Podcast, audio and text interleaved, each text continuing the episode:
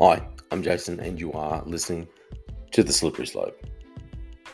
And still January 2022. It's it's been amazing so far this year. Nothing has nothing has surprised me, and yet at the same time, I'm just I don't feel surprised that that this year has kicked off the way it has. But at the same time, I do feel surprised because there, there was kind of this sense of hope getting around at the end of last year um, that people were talking about, and I suppose the same thing happened at the end of 2020. Um, yeah, people seem to have this hope that no, no, 2021's over. You know, we've got all these things happening now. We seem to be on top of it. Our government's on top of things. And yeah, we've kind of got this Omicron happening, but we seem to be all over it. We know what we're doing now. It's been two years. But listen, we got no flipping idea. We don't know what we're doing. Our governments, is, I apologize, I shouldn't say we don't know what we're doing. Our governments do not know what we're doing. Now, I'm going to read some different uh, things, and part of it relates to the American government, and part of it relates to Australia. And I think it's the reason why I want to read about both because we're in the same debacle as America in reality. So, the American CDC do not really seem to know what they're doing. And I look at what's happening in Australia, our, our, our health departments, these people who are in charge of the different states, um, the health ministers, and that they don't seem to know what they're doing. Our governments in general have no idea what they're doing. Okay, you just take in point the um, Djokovic debacle. What a mess! Tonight I saw the Victorian Premier, Daniel Andrews, he was on there and he just had this smug little look on his face. And he's just like, well, you know, you know, the federal government, they're the ones that are in charge of the border. he just loved it because the, the federal government just stepped in it and made themselves look like fools. And even though his his government really started off this whole debacle, okay, and yet the federal government has just stepped right into it and just really, really screwed it up. It's like, in my opinion, the federal government, ScoMo, Scott Morrison, thought, you know what, we're going to try and make Daniel Andrews, the Labor government in Victoria, look bad, and we're going to come out and we're going to come out hard against Novak Djokovic, the world's number one tennis player. And the whole thing is blown up in their face, and they look like fools. And again, getting back to America, mate, some of the things that come out from there, it just makes their government look like absolute fools. And I'm going to talk about the CDC director, Walensky. Okay, this headline here Director Walensky fails to disclose how many deaths were from COVID 19. Data will be forthcoming, that's what she said. So, critics demanded answers from CDC Director Rochelle Walensky on Sunday after she hedged on how many of the COVID 19 related deaths in the US were directly due to the virus and how many were individuals who died with COVID with COVID 19 yet had underlying conditions. So it was asked of her, Do you know how many of the 836,000 deaths in the US linked to COVID are from COVID, or how many are with COVID, but they had other comorbidities? Do you have that breakdown? Now, just put this in into perspective. This is two years on, okay? So you would think after two years, they would have been looking at all this different data. How many people have died with it, and how many people actually died because of COVID 19 was the actual cause of their death. And they didn't just, you know, it wasn't just a person who had leukemia for the last five years and they were on their last their last breath and they happened to get COVID and you know it wasn't COVID that actually died. They actually died from it, was leukemia. And heaven forbid, she didn't even know this. So it goes on to say, yes, of course, with Omicron, we're following that very carefully, Walensky responded. So with Omicron, Omicron's only been here for the last what is it, two months, three months? So almost two years. We've had Delta, we've had the Alpha, the original COVID 19, and they haven't been following this? That's ridiculous. So this is what Walensky responded with. Our death registry, she goes on to say, our death registry, of course, takes a few weeks to collect. and of course, Omicron. She she keeps referring to Omicron. Two years in, she's referring to Omicron. Goes on anyway. And of course, Omicron has just been with us for a few weeks, but this data will be forthcoming. oh, that's ridiculous. Her answer only frustrated critics of the Biden White House who have been asking about that distinction about, about COVID related deaths for quite some time. I'm going to say probably about two years. Others want to know when the data would be released, seeing as the data has been seemingly used to justify nationwide lockdowns and more stringent measures. And this this is a major bugbear of mine. Okay, in Australia we've been doing this. They throw out these statistics. They say the data shows us, and they they they use these data points to back up why we're having lockdowns, why we're why we're um, enacting all these restrictions on the public. That's what these politicians do. And then, but they never back up the data and show you where this data comes from. They say all these things. This is the data they they say, but they never actually show you these are the facts. They don't give you the actual information. They just tell you they have data. Anyway, rant over. Let's go on. So, Walensky and the CDC have come under fire in recent weeks for releasing confusing guidance on the coronavirus. Most, re- most recently, most recently, the agency cut the length of its recommended quarantine time for infected patients from 10 days to 5 that those who are infected are now instructed to isolate for just five days, followed by five days of wearing a mask around other people. The CDC has also sent mixed messaging in terms of the efficacy, the efficacy of rapid antigen testing and on the wearing of masks. Now, just in relation to this going from 10 days to 5 days, my personal belief, because we've done something similar in Australia, okay, um, it, this has gone. The reason why I believe that they're doing this is because it's no longer because they care about your personal health. And I don't, personally, I don't think these government agencies ever cared about your personal health anyway. But really, what it's about is about trying to get people back into work. They don't care whether you've had COVID or what it is. It's just, hey, no, you only need five days now. You've got to get back to work because we're seeing so many other issues raise their ugly head. For instance, the shortages that we're seeing because of supply issues. Um, you know, truck drivers, um, supply chains being shut down, supply workers, uh, factory workers, people who work in these big warehouses, able to, um, in Australia, supplying the or restocking our supermarket shelves and that's the reason why they've cut down these um, cut down these quarantine times. It's not because they really care about your health or this is the best thing to do. It's purely economics. That's all. So this is what's happening in America, and I, I, wanted to talk about this because I just want to show, hey, this isn't just in Australia. Even in America, the stupidity. And I'm, I'm I'll apologize to Americans. I'm not trying to insult your government, but hey, it's just as bad over there as it is here in Australia. The stupidity of these governments and the inability to make rational, rational decisions is just mind blowing. I, I, honestly look at some of the decisions that they make and I, I can't wrap my head around because I think, why? That's not even logical. Why are you doing that? Now, I want to read a little bit of another article, and this is about something within Queensland, the state that I live in Australia.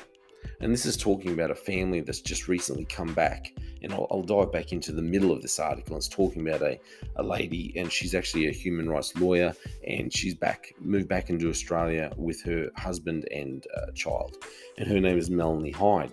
And it goes on to say Melanie Hyde is happy to be home because the human rights lawyer who works for the United Nations in the West Bank hasn't been able to see a Queensland based family for two years. Now, the key points of this article says international arrivals, this is in Queensland, must still quarantine for 14 days in Queensland. So she and her family, her husband and child, have had to quarantine for 14 days. Okay. However, people with COVID who are already in Australia only have to isolate for seven days if they don't have symptoms. The state has defended its policy, but a health expert says it doesn't make sense. She can't wait to take her young daughter to see Australian animals she's only seen on an iPad and for her to bond with her grandparents, who she, you know, she mostly knows through a screen. Um, while she's relieved to be allowed to home quarantine with her Dutch partner and toddler, and grateful not to be in a hotel quarantine, Ms. Hyde has been, has been left baffled by an illogical decision from Queensland Health, despite having had three Pfizer vaccines and returning negative PCR tests before her flight from Israel and again in Australia on December 29. She and her family must isolate for 14 days. So how on earth does this make sense? Why does that why is that the rule when you fly in from there 14 days? You've had your normal two shots of Pfizer and then you've had a booster, you've had a PCR test, it's all negative, and yet you still have to quarantine for 14 days. That it makes absolutely no sense. And this is what I'm talking about. Government's making these irrational decisions and they stand there before the camera. They think they are so wise and they just they just look like a bunch of fools. Going on to say, However, in a public health order from January 3rd, locals who have tested positive from COVID 19 for COVID 19 must only isolate for seven days provided they no longer have symptoms. You wonder what is the logic behind someone that's actually COVID positive being required to isolate for half the time that we are. I don't see how we are at great risk. We've been we've been vaccinated three times, and this is the other thing that's been a real bugbear of mine. They keep, you know, ringing the vaccination bell. You must be vaccinated. You must be vaccinated. It's for your protection, for the protection of the other people around you, your family and friends. Blah blah blah. Okay, and you know, these people have been vaccinated with the Pfizer vaccines that they accept three times, and yet they still have to do these, abide by these ridiculous rules. Makes no sense. Goes on to say the quarantine requirement for international travellers in Queensland is expected to lift once 90% of the state's eligible population has been vaccinated. And as of January 5, only 86.9% were fully vaccinated.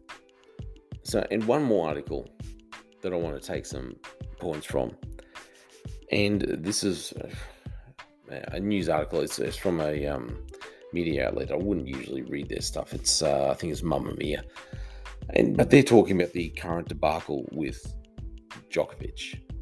Okay, and it does make a, a lot of sense. I've been looking, trying to wrap my head around what's happened with Djokovic with the Victorian government, the Tennis Australia, the Australian government, it just seems like, like I said, a, it's a it's it's a it's a clown festival. You wonder who's running the nation because no one really seems to know what they're talking about, what they're doing. And even to my bitter disappointment today on Twitter, I found myself agreeing with Kevin Rudd. Of all the people I don't want to agree with Kevin Rudd. Anyway, I found myself agreeing with Kevin Rudd. Very disappointing.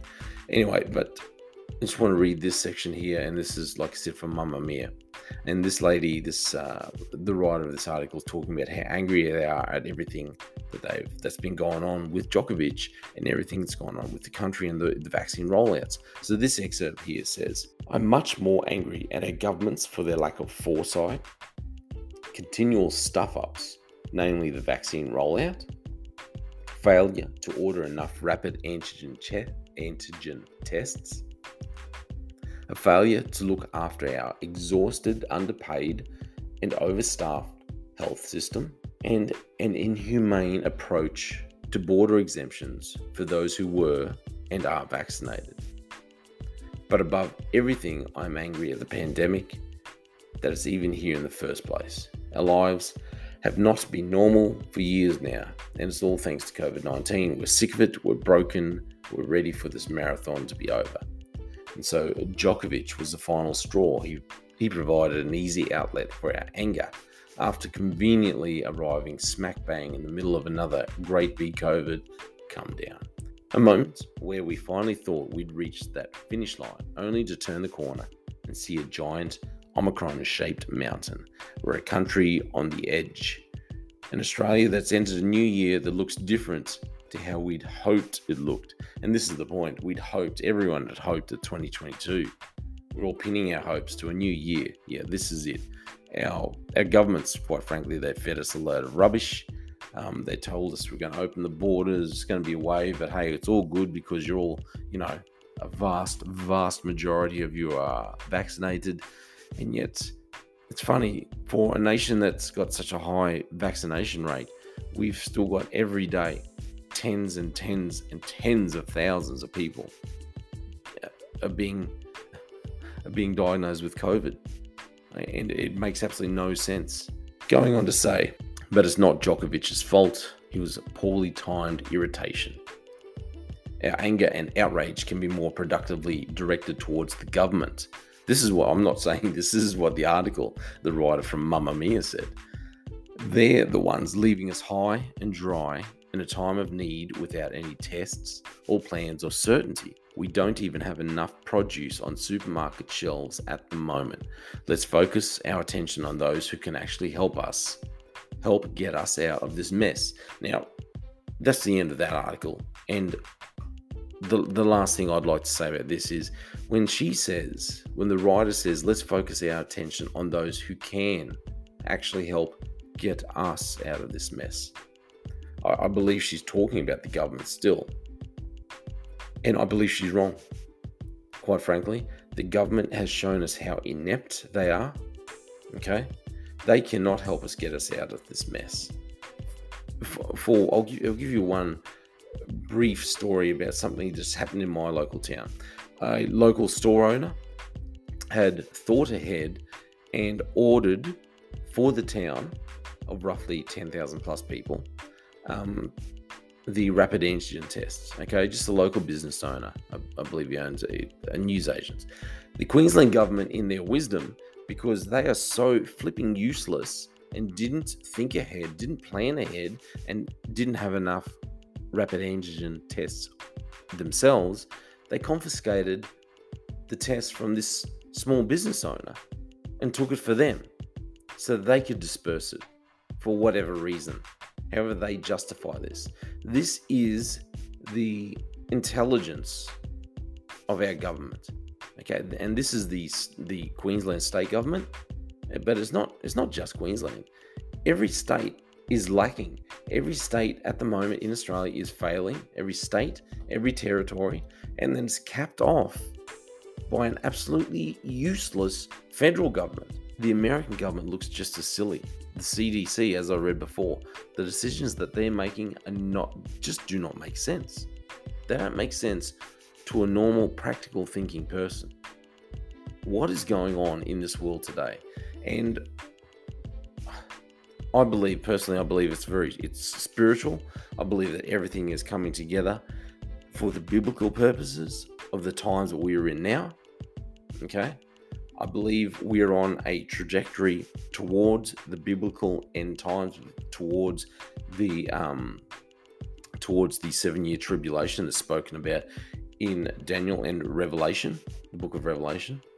I believe that's where we're going to, and I believe that is the reason why governments cannot even think, can don't even appear to be able to think seriously, honestly, in any kind of remotely sensible fashion. But as this lady has said, the writer of this article, Mamamia, has said, they still want to look towards these people that can hold us out. And this is the problem. The world, and this is what the Bible says. This is what the Bible teaches. This is what you need to look out for. Things are going to get so bad within the world, the world is going to be looking for a savior, looking for someone to save them because the politicians in this world cannot save them. There will rise one person, will rise up, and they'll seem to have all the answers. Be aware of this person. I'll say it as clearly as I can. Okay, um, this was this podcast was never meant to be a uh, a podcast where I I preach um, my my biblical or religious beliefs. However, I will say you need to read your Bible and understand what is coming. It is telling you what is coming. And these people that are looking for our politicians, to our politicians, for the answers, you're looking in the wrong direction. That's my opinion. Thank you for listening to the slippery, very slippery slope.